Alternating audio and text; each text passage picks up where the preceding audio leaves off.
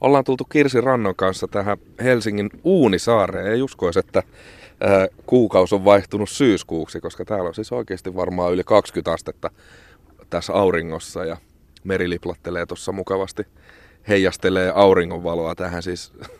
Ei Kirsi uskoisi, että olisi syyskuu.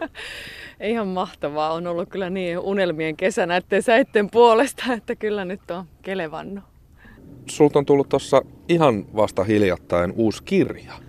Joo, itse asiassa tämä on nyt kolmas kirja, joo. Että kaksi ensimmäistä oli enemmän sellaisia oma elämänkerrallisia kirjoja siitä mun omasta polusta ja, ja muutoksista, mitä tässä nyt on viime vuodet käyty läpi. Ja nyt sitten tämä kolmas kirja, joka nyt just ilmestyi elokuun lopussa, niin se on sitten enemmän sellainen ehkä jopa semmoinen niin opasmainen ja työkirjamainen ja siellä on harjoituksia ja muuta. Että se on tämmöinen sydämen matka opas naisen vaiettu voima. Eli siellä mennään sitten naisille tärkeisiin aiheisiin ja aletaan sitten niin kuin tutustua itseen sen kirjan avulla. Sulla on ollut tämä polku, mistä sä usein just puhut, niin on ollut aika siis värikäs ja moni vivahteinen on ollut mutkia ja suoria ja, ja, ja ylämäkiä ja alamäkiä, kaiken näköistä. 98 sä tulit koko Suomen tietoisuuteen, kun susta tuli silloin tangokuningatar ja, ja sitten keikkailit jonkun aikaa, koit burnoutin. Ää, siinä oli kaiken näköistä tapahtua ja jossain vaiheessa, onko siitä nyt viisi vuotta, kun sulla todettiin tämä sairaus, mikä melkein vei sitten sun lauluäänenkin. Sitten sä oot matkan varrella löytänyt äiti Amman ja, ja, ja nämä enkelit. Niin, niin oot sä pohtinut sitä, että, että tota, minkä takia sulle tuli just se äiti Amma ja nämä enkelit? Miksi ne just osu sun eteen? Voi että, sen kun tietääs. Äh, Musta tuntuu, että kaikkien näiden elämänvaiheiden jälkeen ja muutosten ja oman kasvun myötä on niin kuin jotenkin, mitä lähemmäs on niin kuin tullut sit niin kuin omaa itseä ja tietoisuutta itsestä, niin sitten on kuitenkin ehkä tajunnut se, että semmoinen tietynlainen herkkyys ja taipumus niin kuin henkisiin asioihin ja sielun kasvun asioihin ja, ja, ja sellaiseen tietynlaiseen niin kuin syvempään näkemiseen ja kokemiseen ja aistimiseen, niin se on ollut kyllä ihan lapsesta lähtien. Et mä en ole vaan sitä tajunnut aiemmin, enkä, enkä ole niin kuin todellakaan osannut käyttää sitä mitenkään niin kuin hyödyksi ja puhumattakaan muiden hyväksi. Ja, ja tota, sitten vasta tosiaan, kun, kun olin no mä oon tietysti aloittanut keikkailunkin jo 16-15-vuotiaana, että mä kerkisin keikkaakin tehdä melkein 10 vuotta sillä hyvin tiuhaan tahtiin. niin tota, niin siinä tavallaan tuli sitten niinku vastaan ne kehonrajat, että mitä tahansa ei pysty tekemään, vaikka on nuoria, vaikka pärjää ja vaikka olisi menestynyt ja vaikka olisi mitä. Niin, niin siinä tuli niinku se iso läksy siitä, että jokainen tarvitsee lomaa, jokainen tarvitsee pysähtymistä, jokainen tarvitsee sitä luontoa, sitä, sitä, että on niinku aikaa olla itsensä kanssa ja kuulostella, että hei, mistä mä oon niinku tulos ja minne mä oon menossa ja ja, ja niin kuin tulla sellaisten niin kuin itselle tärkeiden asioiden äärelle sen sijaan, että olisi koko ajan jotenkin niin kuin ulkoa ohjautuva. Että se oli niin kuin se isoin, isoin läksy siinä omassa loppuun palamisessa ja, ja, se, ja siitä on sitten tullutkin sellainen missio itselle, että haluaisit jakaa niin kuin muillekin sitä viestiä erityisesti tietysti viimeiset kahdeksan vuotta on työskennellyt naisten, naisten kanssa, niin niin, niin, kun naiset aika helposti niitä omia rajoja ylittää, eikä, eikä niin kuin ollaan siinä arjen pyörityksessä ja lasten kasvatuksessa ja pyykkirumpas ja rakennetaan uraa ja mitä vielä, niin, niin, tuota, niin, niin, niin helposti sitten se itse unohtuu. No tota, onko sulla sitten kuitenkin, mä kiusaan sua vähän, vähän, koska mä huomaan, että sä, sit, sä oot todella niin kuin intohimoinen tämän asian suhteen ja, ja niin kuin elät, että on sulle enemmänkin elämän tapa kuin mikään irrallinen asia. Mm susta, mutta mut iskeekö sulla joskus sitten taas tämä rationaalinen elämä päin kasvoja, että meet kotiin ja roskis haisee ja tuleeko sulla kuitenkin tällaisia niin hetkiä edelleen elämässä? Vai, vai oot sä aina vaan silleen, ei, tämän kuuluikin tapahtua? Hyvänen aika. Meidän roskat haisee myös, joo. Ja lakanat pitää vaihtaa ja pyykkiä pitää pestä. Eli toisin sanoen musta asuu myöskin hyvin maadottunut pohjalaasakka siellä niin kuin taustalla. Että mä oon hyvin jalat maassa samalla, kun mä niin kuin tarkastelen tätä elämää hyvin sellaisin myst mystisin silmin myöskin, että, että mä koen, että ne on sellaisessa hyvässä tasapainossa mun elämässä tällä hetkellä.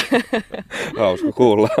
Tota, mitä, mitä sä mietit siitä? Siis sähän puhut tosi rohkeasti näistä asioista. Ja sä Arto Nyberinkin keskusteluohjelmassa viisi vuotta takaperin niin sanoit, että, että, että tota, Herra Jumala, että että sä nyt muuten tulisi TVCenkään näistä asioista puhumaan, jos sä et olisi niin sinut näiden asioiden kanssa.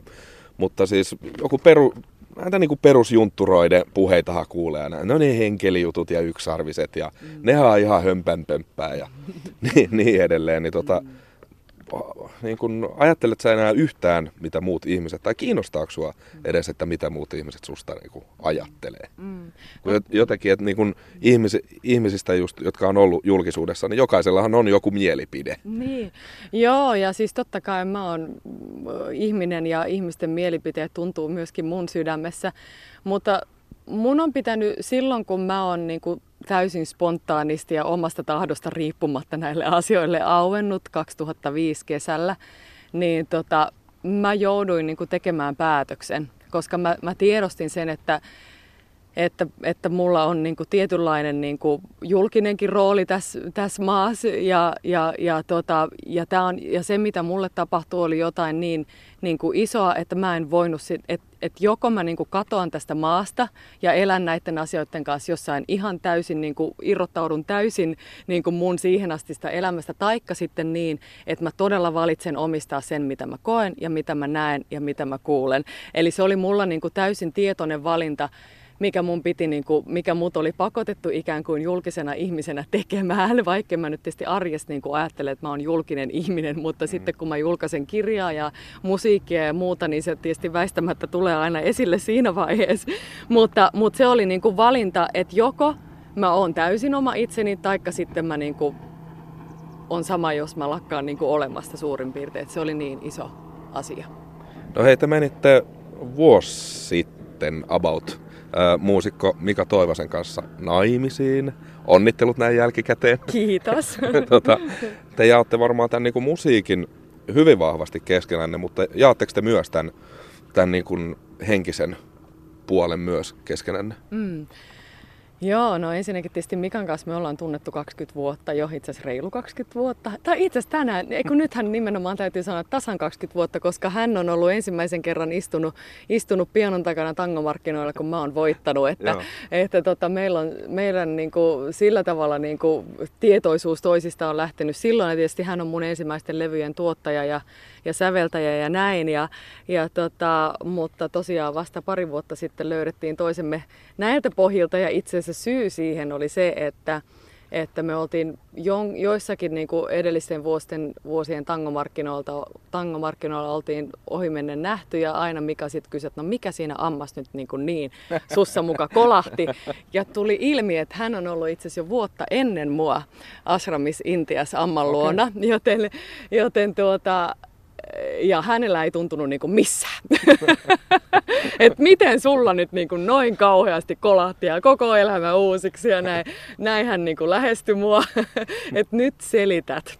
Ja tietysti hänen oli helppo mua lähestyä, koska me ollaan yhteistyötä tehty, niin oli niin kuin joku semmoinen tarttumapinta, että hän saa niin kuin selityksiä kysymyksiinsä. Ja sitten me ruvettiin keskustelemaan ja, ja lisää keskustelemaan ja vielä lisää keskustelemaan ja sitten me huomattiin, että itse asiassa meillä synkkää aika monikin asia, asia keskenämme. Että, että sanotaan nyt näin, että mikä on niin perusluonteeltaan niin suuri kyynikko ja kyseenalaista ja, ja, ja niin tieteellisesti pitää kaikki todistaa, mutta sitten se hänen niin sieluperimä on hyvin auki ja, ja, ja niin kuin, hän on pienestä nuoresta pojasta asti niin kuin paljon kauemmin näitä asioita tutkinut kuin minä, että, että tietysti ehkä semmoinen miehellinen niin kuin järjen ääni sieltä sitten yrittää meidän arjessa aina pukata, pukata mutta sitten nyt kun se on niin kuin elänyt mun kanssa ja nähnyt sitä mun elämäntyyliä ja sitten miten, miten mä oon niin kuin antautunut tälle polulle ja sydämen polulle ja näin, niin, niin se on niin kuin sitten tietysti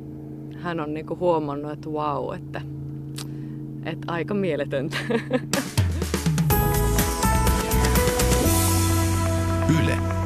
Radio Suomi. Istutaan Kirsi Rannon kanssa edelleen Helsingin Uunisaaressa, luonnonkauniissa Helsingin saaristossa. Tuossa vähän jo päästiin sivuumaan tätä musahommaa ja tuli todettua se, että se tango kuningatar-titteli tuli silloin 98 ja sitten teit pitkään keikkaa ja, ja levyjä ja, ja niin edelleen. Mutta nyt sä oot julkaissut taas uutta musiikkia itse asiassa aika pitkän tauon jälkeen. Mm, mä katsoin, että YouTubessa toi sun Valoa-biisi oli jo maaliskuussa tullut sinne ja se oli hyvin erilaista, ei ollut enää tota, sellaista niinku iskelmä- ja pop-sävytteistä, vaan tällaista niinku, miten se sanoi, shamanistista oh. mantra-musiikkia, hyvin semmoista niinku ambient-tyylistä. Mistä tämä johtuu, että, että musa, sun musatyyli teki tämmöisen tota, kuperkeikan? Joo, tämä on ollut pitkä matka ja pitkä niin kuin, transitio tähän, tähän pisteeseen ja, ja tota, monien monien kipuilujen ja itkujen ja kyseenalaistamisien ja epävarmuuksien ja äänenmenetyksien ja, mm. ja, ja kaiken sen, sen niin kuin jälkeen ollaan tässä tässä pisteessä, että, että musta tuntuu, että se lähti niin kuin jotenkin aika No mä oon siis viimeisen niin NS-normilevyn tehnyt 2012. Mulla on tullut niin joululevy oman levyyhtiön kautta. Ihan perinteisiä joululauluja kylläkin uudelleen kauniisti sovitettuna. Kiitos Ape Anttilalle. ja tota, sen jälkeen sitten multa ilmestyi mun eka kirja 2013 ja sen mukana mulla oli tällainen niin omaa niin meditatiivista pianomusiikkia sisältävä levy, joka itse asiassa ihan tuli siitä, että kun mä oon pitänyt noita retriittejä, niin siellä sitten aina kun mä oon ihmisille meditaatiossa soittanut livenä musaa, niin ihmiset on aina sillä, että ah, voi vitsi, saisiko tätä niin kuin levylle asti? Ja siitä tavallaan tuli se idea sitten, että laitetaanpa semmoinen sitten tähän. Ja, ja, tota, ja siihen asti on nyt sitten, tai tähän asti on nyt menty niin kuin sillä, plus yksi englanninkielinen Be the Light You Are laulu, jonka olen tässä välillä myöskin tehnyt, tosin sitä ei ole niin kuin levytettynä mikä Spotify ei iTunes-versioon asti tehty, mutta videona kuitenkin ja on tosi paljon esittänyt sitä ja muuta, että siitä tuli tavallaan sellainen mun transitio niin kuin laulu sitten niin kuin uuteen, uuteen suuntaan ja Musta tuntuu, että se mun elämäntyyli ja se työ, mitä mä tällä hetkellä teen ja, ja mä oon viime vuodet tehnyt tällaisia enkelikonsertteja, eli tällaisia hiljaisuuteen virittäviä meditatiivisia konsertteja, niin siihen on sitten aika niin kuin luonnollinen jatke se, että, että tehdäänkin nyt sitten niin kuin tämän, tämän tyyppistä musaa ja jatketaan sille. Ja itse asiassa se, miten mekin nyt sitten mun miehen Mikan kanssa tavattiin nyt sitten uudelleen silloin pari vuotta sitten, niin, niin se tuli ihan nimenomaan siitä, että, että tuli sellainen ajatus, että Mika itse asiassa kannusti mua tekemään että hei, että, että sun kuuluu tehdä niin kuin meditaatiomusaa ja tällaista niin kuin enemmän mantratyylistä laulua, että kun sulla on niin vahva toi, toi puoli, että te, te, tehdään niin kuin sen, sen kanssa jotakin. Ja nyt me ollaan kaksi vuotta tehty sitten tätä levyä. ja kun tuohon tuli nämä avioliitot ja kaikki väliin, niin levyn teko on vähän viivästynyt. että on ollut tällainen aika niin kuin metamorfoosi-prosessi tässä nyt viime, viime vuodet. Ja tosiaan nyt vasta maaliskuussa saatiin sitten valoa ulos, joka on ollut aivan ihana. Se on otettu ihan mielettömästi vastaan, että ne, jotka on tätä mun uutta puolta viimeiset kymmenen vuotta seurannut, niin ne on kokenut sen tosi omakseensa. Ja, ja tosiaan sellaisella puolella nyt sitten jatketaan ja tämän vuoden puolella pitäisi tulla vielä nyt sitten tämä koko pitkä soitto ulos. Että hyvin tällaisessa naturaalisrytmissä niin kuin tämänkin kanssa edetään. Ja se on siis sitten koko levy niin kuin ton tyyppistä musaa.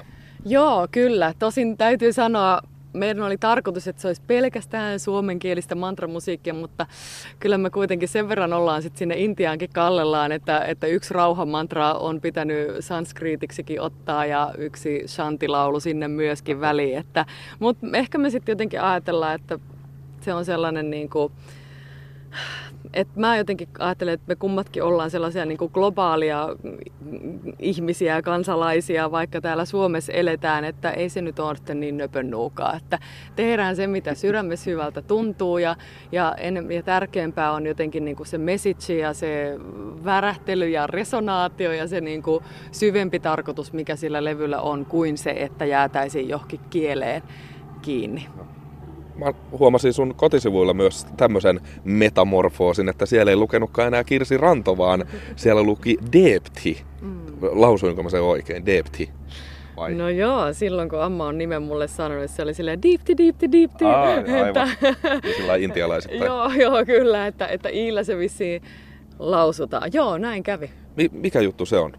No, ehkä varmaan monen asian summa ja sitten, että alun perin kun mä oon ruvennut niin kuin tästä mun henkisestä polusta kirjoittamaan blogia, niin sehän tuli Deepti-nimellä. Ja, ja sen jälkeen se on niin kuin sit seurannut se nimi mua erinäisiin asioihin ja, ja, ja nyt oli jotenkin semmoinen niin kuin ajatus siinä, että kun lanseerataan niin erilaista musaa kuin se mun vanha ura, että, että, että laitetaan se myöskin sitten tälle mun toiselle, toiselle rakkaalle nimelle ja, ja tehdään silläkin lailla sitten sellaista niin kuin pesäeroa siihen, vaikkakin totta kai se vanha säilyy siellä aina rakkaana mukana, mutta, mutta just se, että ehkä jotenkin semmoisen selkeydenkin vuoksi, että ei yritetä sitten änkeä sitä Kirsiranton nimeä tähän, niin kuin, tähän yhteyteen, vaan selkeästi antaa olla sen niin kuin ihan omana omana osuutena siellä ja sellainen niin kuin yksi osa minua. Joo, kuulostaa siltä, että sä et ainakaan millään tavalla halua pakoon sitä myöskään sitä sun historiaa. No en kyllä missään nimessä, että sehän on ollut niin kuin ensinnäkin tietysti tärkeä, tärkeä ponnahduslauta siihen, millä tavalla saa tänä päivänä niin kuin asioita tehdä ja ja, ja toisekseen pohjalainen on aina pohjalainen ja siellä se tango on kuitenkin aina ollut tärkeä ja, ja mun isä ja, ja ihmiset suvusta edelleen käy kuuntelemassa tangoa ja, ja sitä, niin kuin sillä tavalla se elää siellä vahvana. Ja tietysti mun mies nyt on ollut tosiaan tangojen kapellimestarina 20 vuotta, että eipä sitä siinä omassa arjeskaan pääse eroon, eikä todellakaan ole tarkoitus, että suuri rakkaus on sitä kohtaan edelleen, vaikkei nyt sitten varsinaisesti keikkoja enää sillä puolella teekään.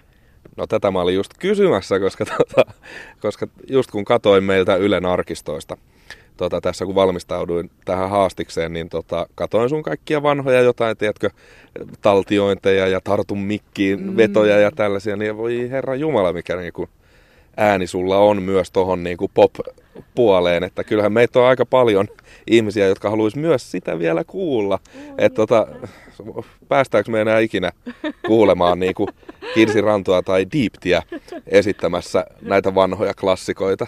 No kyllä se on sitten Kirsiranto, joka niitä esittää, jos on esittääkseen. Että, et kyllä totta kai se rakkauskipinä on niin kuin edelleen, edelleen sydämessä, mutta tota, en mä voi tietysti sanoa, että eikö koskaan. Niin kuin eihän eihän niin kuin elämä on täysin yllätyksiä täynnä, niin kuin on huomattu, että tota, et ei niin kuin voi sanoa. Mutta tällä hetkellä nyt eletään tällaista elämänvaihetta. Ja jos sitten tulevaisuudessa tulee joskus tekee mieli vaikka tehdä kokonainen tangolevy, niin Herra Jumala, maailma on niinku eihän täällä mitään sääntöjä ole. Kuka sellaista estää? Että... Maailma on oisterisi. Niin, että tavallaan niin kuin se lokerointi, missä tuossa alkuhaastattelussa puhuttiin, niin, niin pidätän oikeuden muutoksiin. se, on, se on hyvä asenne, kyllä. Kun sanotaan, että ihminen on onnellinen, niin sä kyllä vaikutat onnelliselta ihmiseltä. Kiitos Kirsi, että pääsit mukanani tänne Uunisaareen. Kaikkea hyvää. Kiitos tuhannesti. Oli oikein suuri ilo olla mukana. Yle, Radio Suomi.